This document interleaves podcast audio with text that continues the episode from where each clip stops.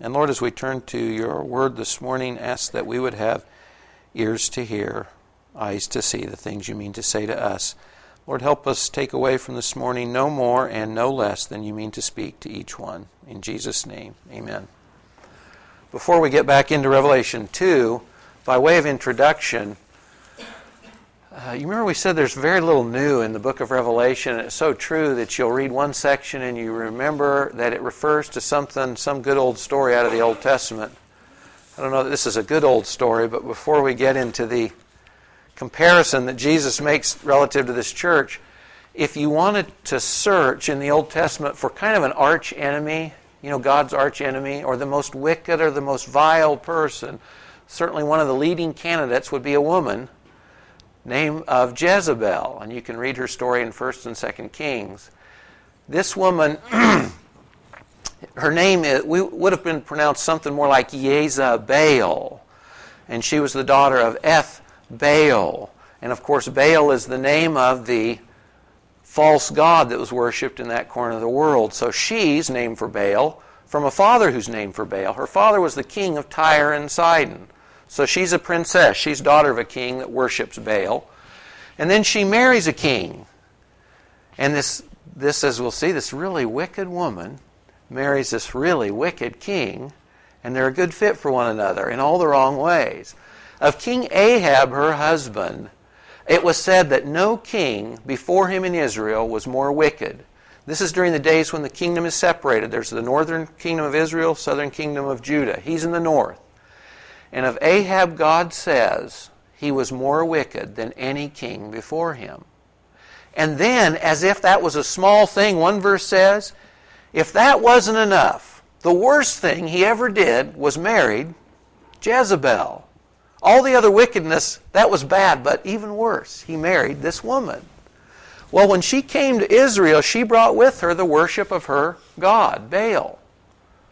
And so when she came to Israel, she told her husband, I want to see my God honored in your kingdom. And so they began in earnest the worship of Baal throughout Israel. And these female fertility poles and these statues of Baal were erected all over the country of Israel. Positively, she set up all this stuff so that folks would worship Baal. The flip side, too, was she had all God's prophets murdered. She is the anti-hero in the story of Elijah, and you remember he has the priests of Baal come, and Mount Carmel, it's the great test, who's really God? And when Elijah's God wins, Jezebel says, you're going to be dead. And he runs and he's afraid. And on one hand we say, why are you afraid? But she had murdered every other known prophet in the northern kingdom of Israel. Anyone that had spoken for the true God, she had murdered. Her husband Ahab looked at a vineyard he wanted, and they inquired, would the guy sell? No thanks. So Naboth, Jezebel, has falsely accused and stoned to death so she can give his vineyard to her husband. This gal gave wicked a bad name. She was as bad as they get. She was as bad as they get. We don't want to be associated with Jezebel. And you know, since that time, she's around, just say, 800 BC. So for the last 2,800 years or so, Jezebel means a faithless woman. It means some woman you don't want to trust. And it dates to this woman. She gave Jezebel a bad name. And with that as our introduction, let's look at the letter to the church at Thyatira. This is Revelation 2. This letter is the longest of the 7 to the churches. We will not go through all of it today. We'll only take the first half, both because of its length and because this letter, unlike the others, it nicely divides in half because God's actually speaking to two different groups within the same church. So we'll only take the first half today, the first half of the letter to Thyatira.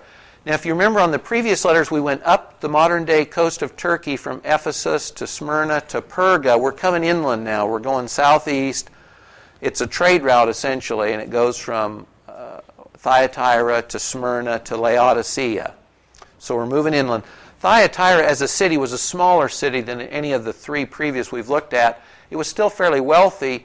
In fact, if you remember in the book of Acts, Thyatira was well known for one thing, predominantly, and this was the best place in the known world to dye garments. and I'm not sure what the scoop on this is. It had something to do with the water in this region. And so in the book of Acts, it says Lydia was a seller of purple fabrics. And where was she from? Thyatira. This place was known for, sometimes in Scripture, what we translate purple would actually be red. This is also interesting that this town is known for dyeing red garments. That's what it's known for. It's the best place to dye garments red.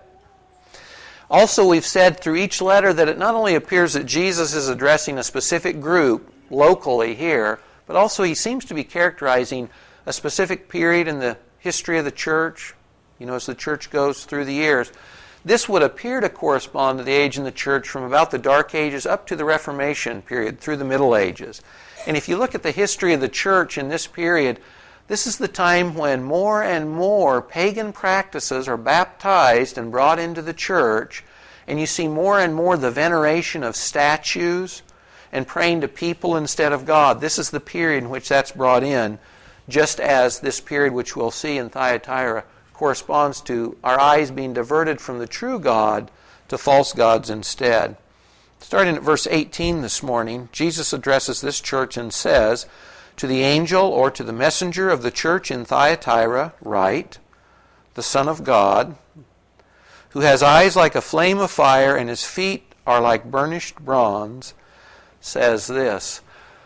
When Jesus addresses them, the first thing that he reminds them is that he is deity. He is God himself, God the Son. He is not some local Joe who's addressing them. He is the unique God who addresses them. When he describes himself, he says, "I'm the one with the eyes of fire." And you remember this goes back to chapter 1 where Jesus is seen in his glory by John. And John tells us what he looks like. And one of the things was he's got eyes of fire. He's got eyes of fire. And I'm sure Jesus is reminding the church here, fire consumes things, doesn't it? It renders them down to their essential element. Fire, you can't hide things from fire. In other words, this is the one whose eyes are piercing and penetrating and consuming so that he sees things as they really are. You can't fool him. When he looks at you and I, he doesn't just see the outside, he sees the inside. He doesn't just see what we say, he sees what we do. He sees our heart. He sees things as they really are. And when he says his feet are like burnished bronze, you remember that in Scripture, bronze is the metal that typically is associated with judgment. Bronze is the metal associated with judgment. Remember Israel in the wilderness complaining, God sends serpents into the nation and they bite them, and part of the remedy is Moses is to make a bronze serpent. There's a bronze serpent on the pole. The bronze was an indication God was judging them. This was a period of judgment. Remember that at the temple or at the tabernacle, if you wanted to come to God, what did you face right off the bat? You faced an altar of bronze because we're sinners before a holy God. And you've got to pass through stages of judgment before you could see God. Bronze altar, a bronze laver of water for the priest to be cleansed before they could approach God. So bronze is the metal that represents judgment. So Jesus says, "I'm the one, I am God, uniquely God. I see things as they really are, and where I walk, I bring righteous, knowing, judgment." I bring judgment. He continues, "I know your deeds," or your work, "and your love, your faith," or faithfulness, loyalty. "I know your service," ministry. "I know your perseverance, and that your deeds of late are greater than at first." You remember in each letter, whenever he can, Jesus praises those in the church for the positives, for what those things they're doing that he appreciates and can bless or reward. And this is a great list, and this is a list, if Jesus spoke to us and said the same things, we would feel like we're doing pretty well. And they were. There was some reality in the church, which we'll see more of next time, related to the second group within the church Jesus addresses. But there was real spiritual faithfulness, service, work. When he says your deeds of late are greater than at first, I assume something like the depth or breadth of your ministry now is greater than it's ever been before. So there's some real and genuine praiseworthy elements in this church at Thyatira. But as always, Jesus doesn't stop with that because there's corrections that they need to hear.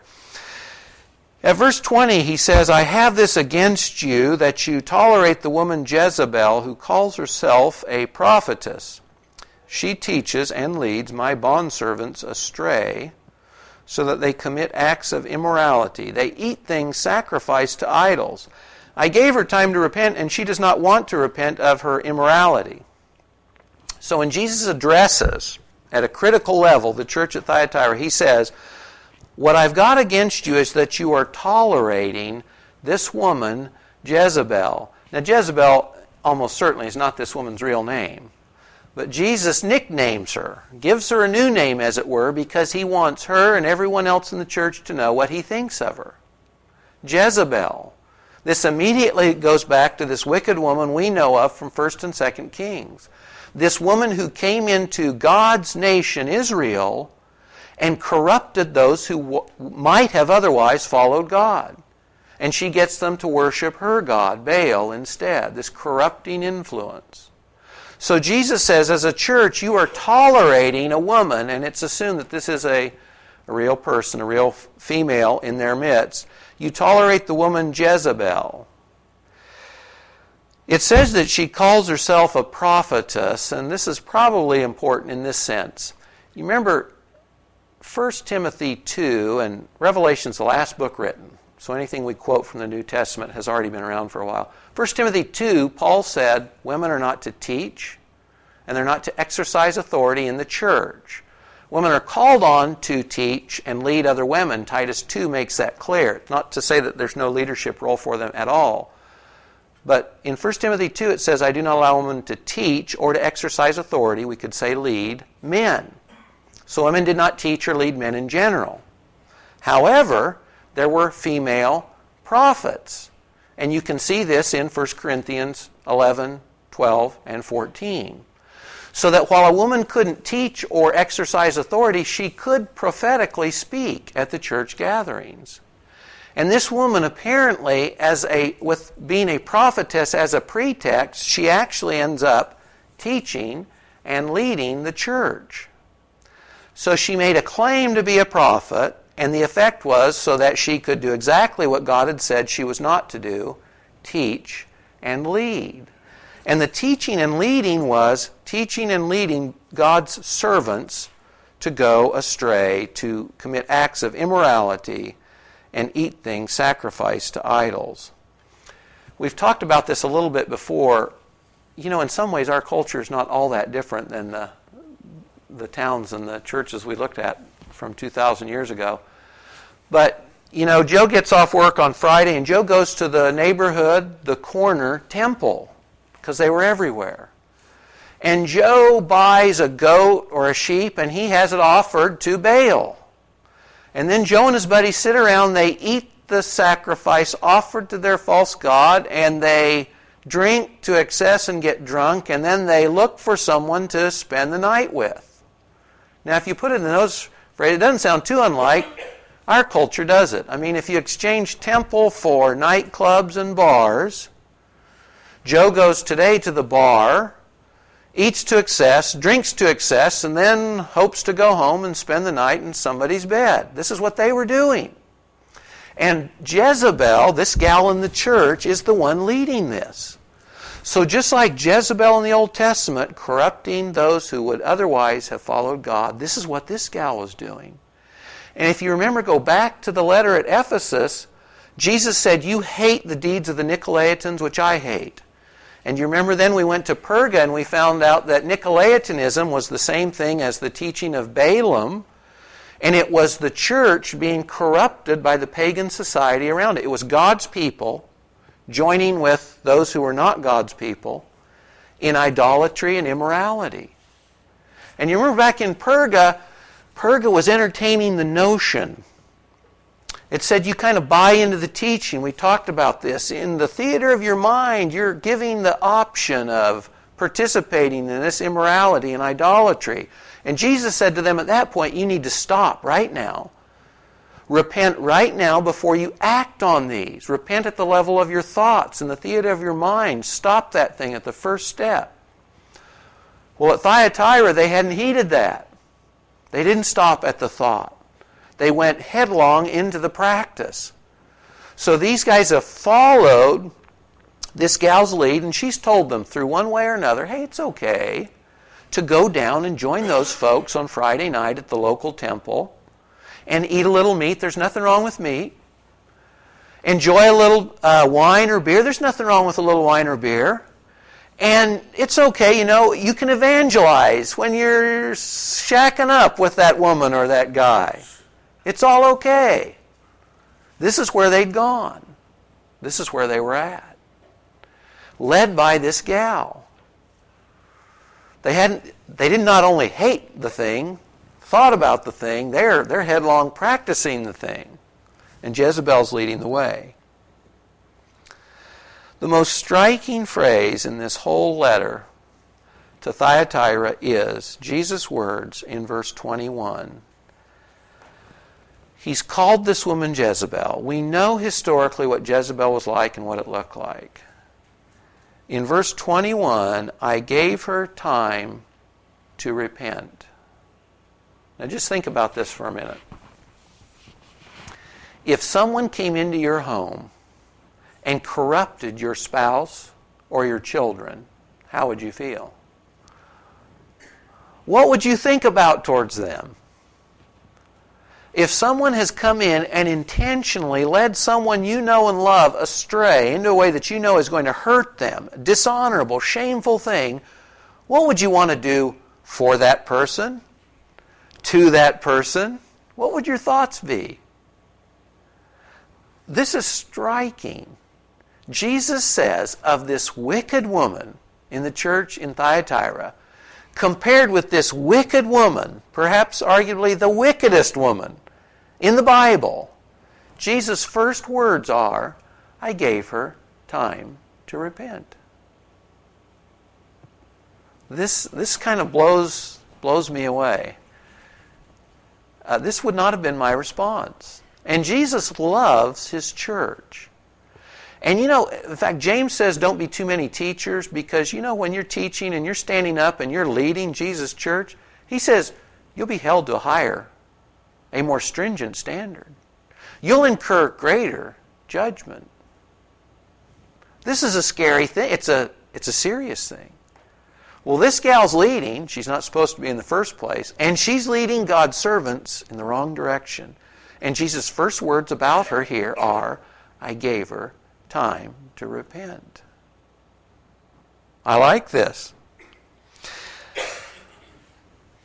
You know, as ready as I would be to rush to judgment in this situation, Jesus doesn't. And one of the things that strikes you in both Testaments, Old and New, is that God primarily describes himself as holy, and that means he's entirely unique and he's separate entirely from sin. That's the number one descriptor of God.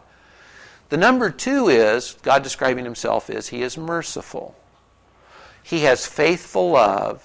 He has loving kindness, a love that pursues us day after day, week after week, year after year, etc.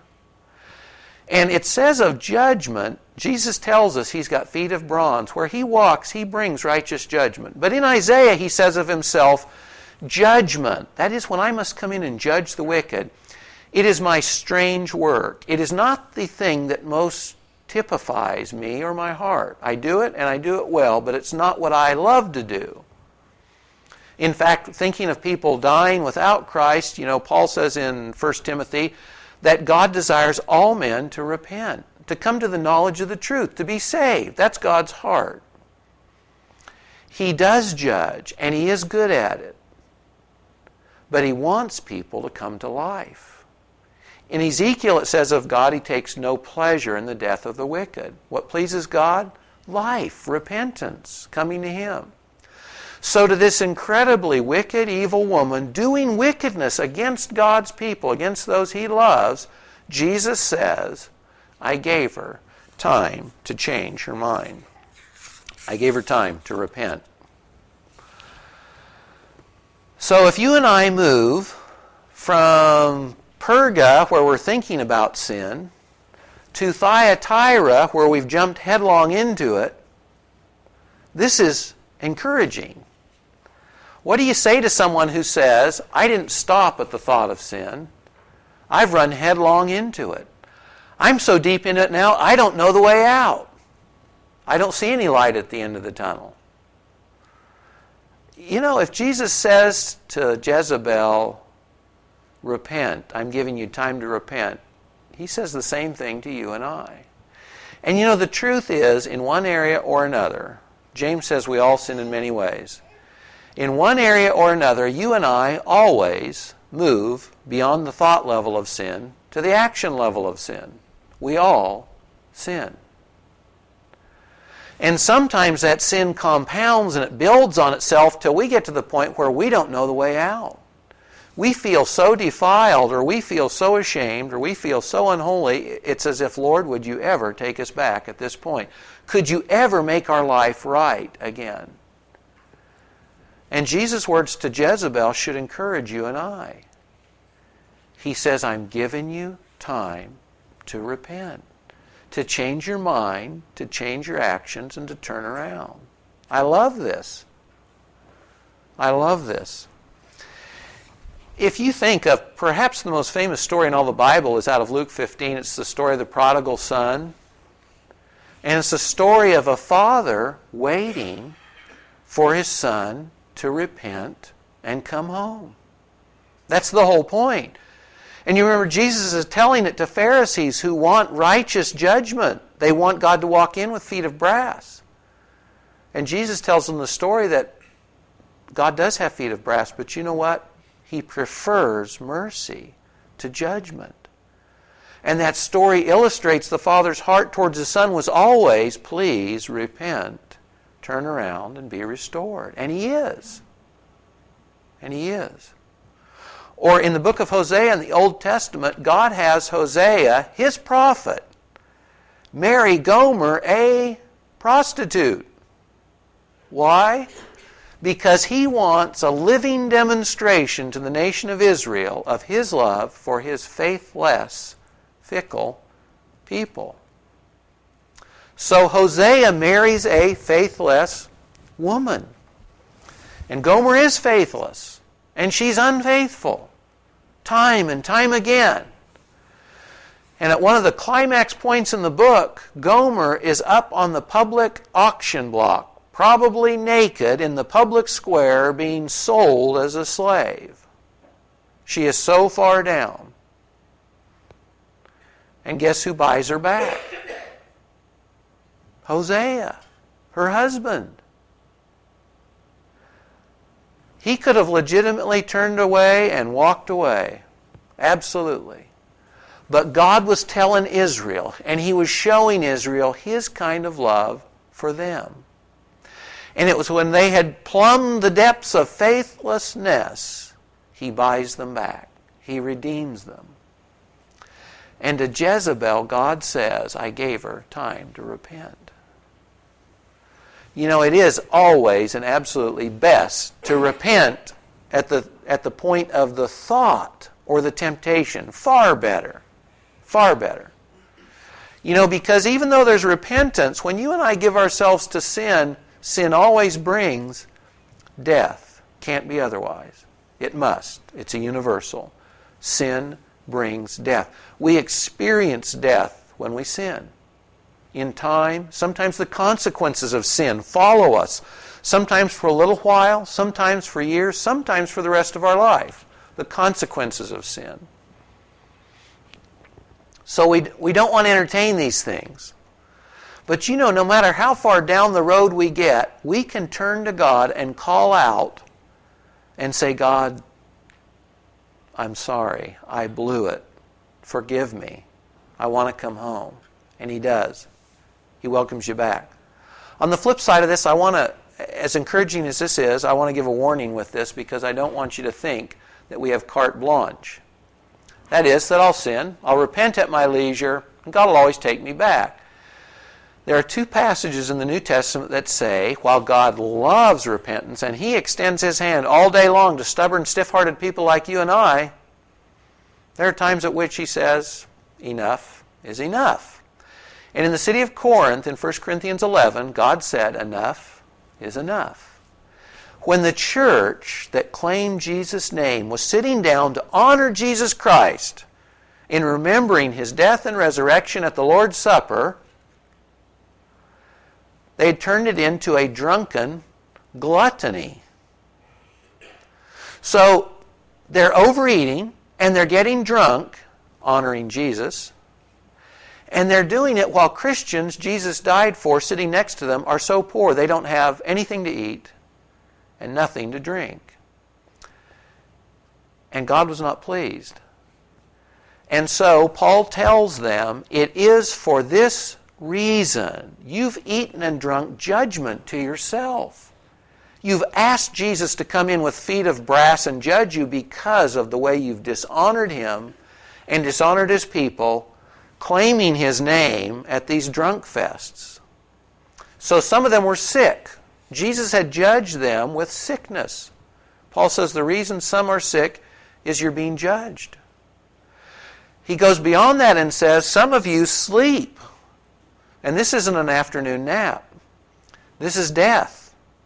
Some of you have been judged and taken by God through death out of the church at Corinth, because he said, enough is enough. 1 John 5, it says, there's a sin that leads to death. It doesn't fully explain what that means, and I'm not going to get into that this morning. But the point in that passage is, sometimes we sin in a way or to a degree that God says, enough is enough. And that sin to death means God takes us out.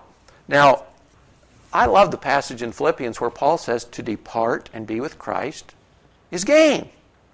So on one hand it sounds like, hey, I sin, God takes me home. What's the downside? Because to depart and be with Christ is far better. While that's true on one hand, I like to think of it like this.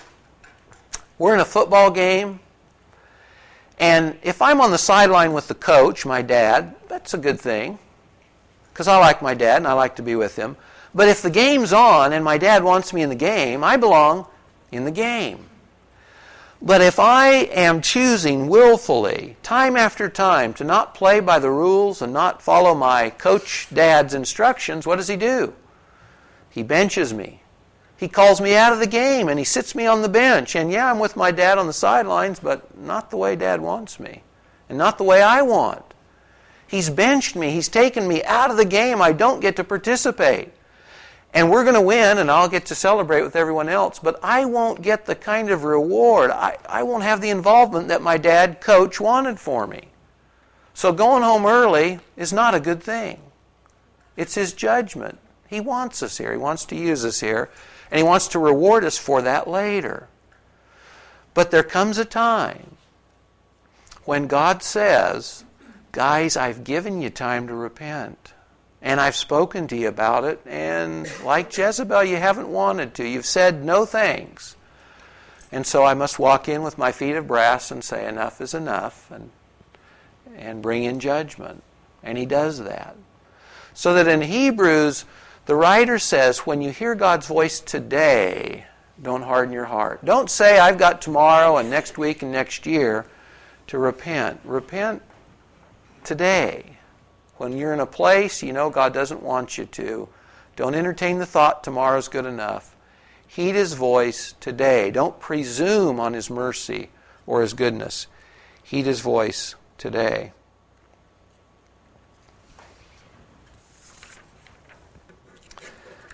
Jezebel said no thanks to repentance, and Jesus says judgment's going to follow it. Verse 22, he said, behold, I will throw her on a bed of sickness, those who commit adultery with her into great tribulation, unless they repent of her deeds. And I will kill her children with pestilence or death.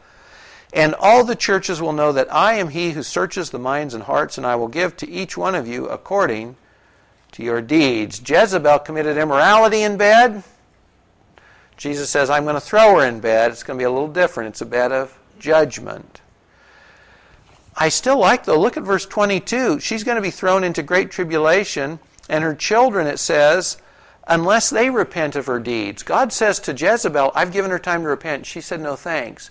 You who've been following her in immorality, I'm giving you time to repent now. I'm calling you to repentance. But if you don't, I will kill her children, her followers, those who are doing the same sin with her, with death. I will judge you. I will walk in with feet of brass, and you will be judged. And all the church will know that I'm the one who searches the minds and hearts. I'm the one with the eyes of fire. I see things as they are. I give to each one according to your deeds. I walk in with feet of brass and judge things as they really are. The story of Jezebel ends in 2 Kings 9. God says to this Jezebel, I'm going to throw you into a bed. And in 2 Kings 9, Jezebel gets thrown too. She gets thrown out a window. When King Jehu, new king, rides up to Jezebel's habitat, he looks up at the window and he says, who's on my side? And he tells them, chuck her. And they throw her out the window, and she falls to a gruesome death on the ground below.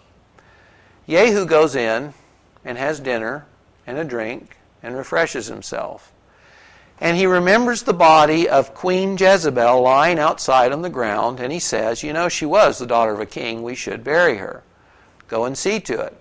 When they go out, all that's left of wicked Queen Jezebel is a bit of the skull, the hands, and the feet, because the dogs had eaten her body.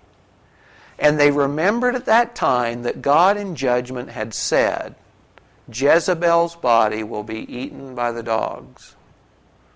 They'd forgotten all about it, but God's judgment on her came through. She outlived Ahab. She outlived another two kings, but under King Jehu, the new king, she fell to a wretched, wretched end. The day of repentance was over, and the day of judgment had come. Let me leave you with a positive illustration.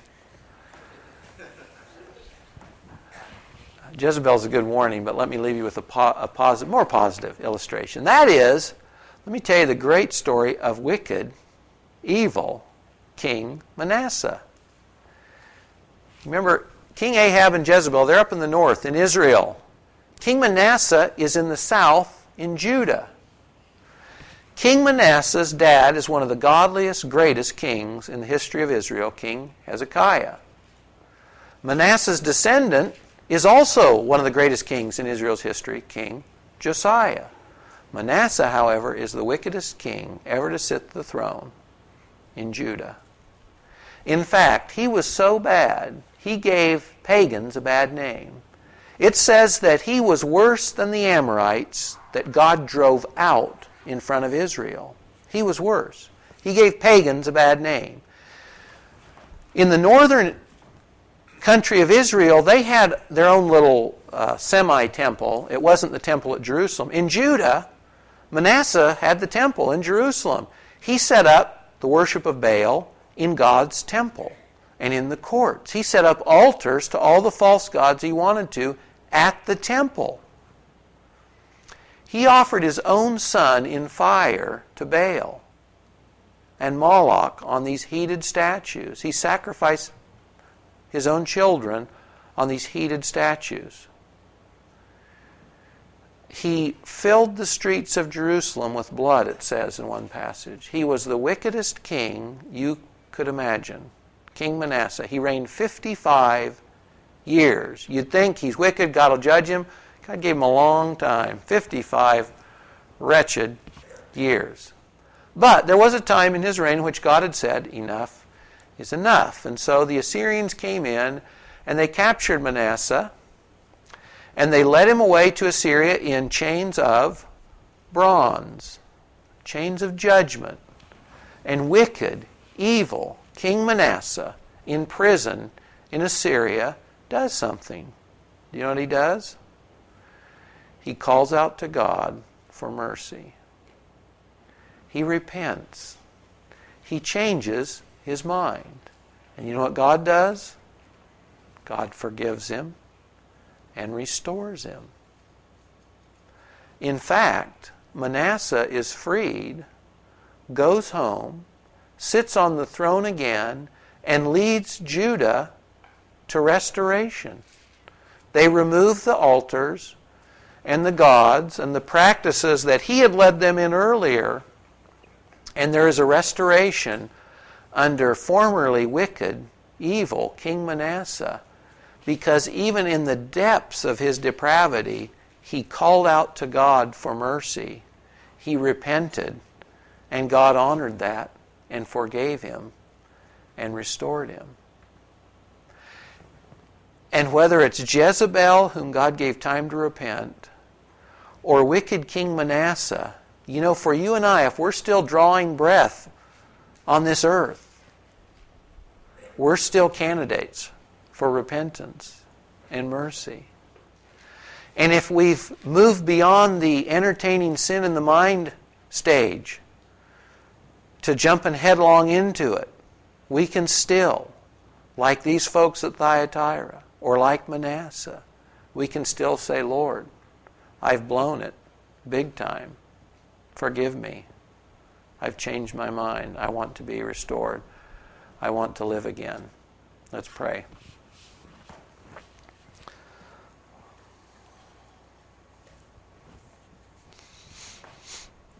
Lord, as we move from looking at your word together to declaring your praises and your worth in a moment, it's fitting that we confess our sins before you. Lord, just as the priest at the temple came to the altar first and to the water to be cleansed, Lord, we confess before you that apart from the worthiness of your Son, the Lord Jesus Christ, we are sinners without God and without hope. Father, we thank you that the penalty of sin, death, was fully met in our Savior Jesus on the cross. That, Father, the great altar, the cross on Calvary, has atoned for our sins. It's covered our sins, Lord, with the blood of your Son. Lord, we would just come to your Son this morning and ask your forgiveness for the sin we entertain in our mind and for the sin we commit. God, we don't present any righteousness of our own to you. We plead the worth of your Son, his sacrifice, and his resurrection. Father, I pray that we can sing your praises not only as those who are redeemed, but those who are cleansed, those whose consciences are clean, who can stand before you in the righteousness of Christ and say, you are worthy. Lord, help us to honor you in the way we live our life. Help us to repent of the things that do not please you and the things that are all tied to sin and from sin to death. Thanks that you're a God who loves mercy and loving kindness and faithful love. Lord, we cling to your promises. We love you, Lord. We declare your praises. In Jesus' name, amen.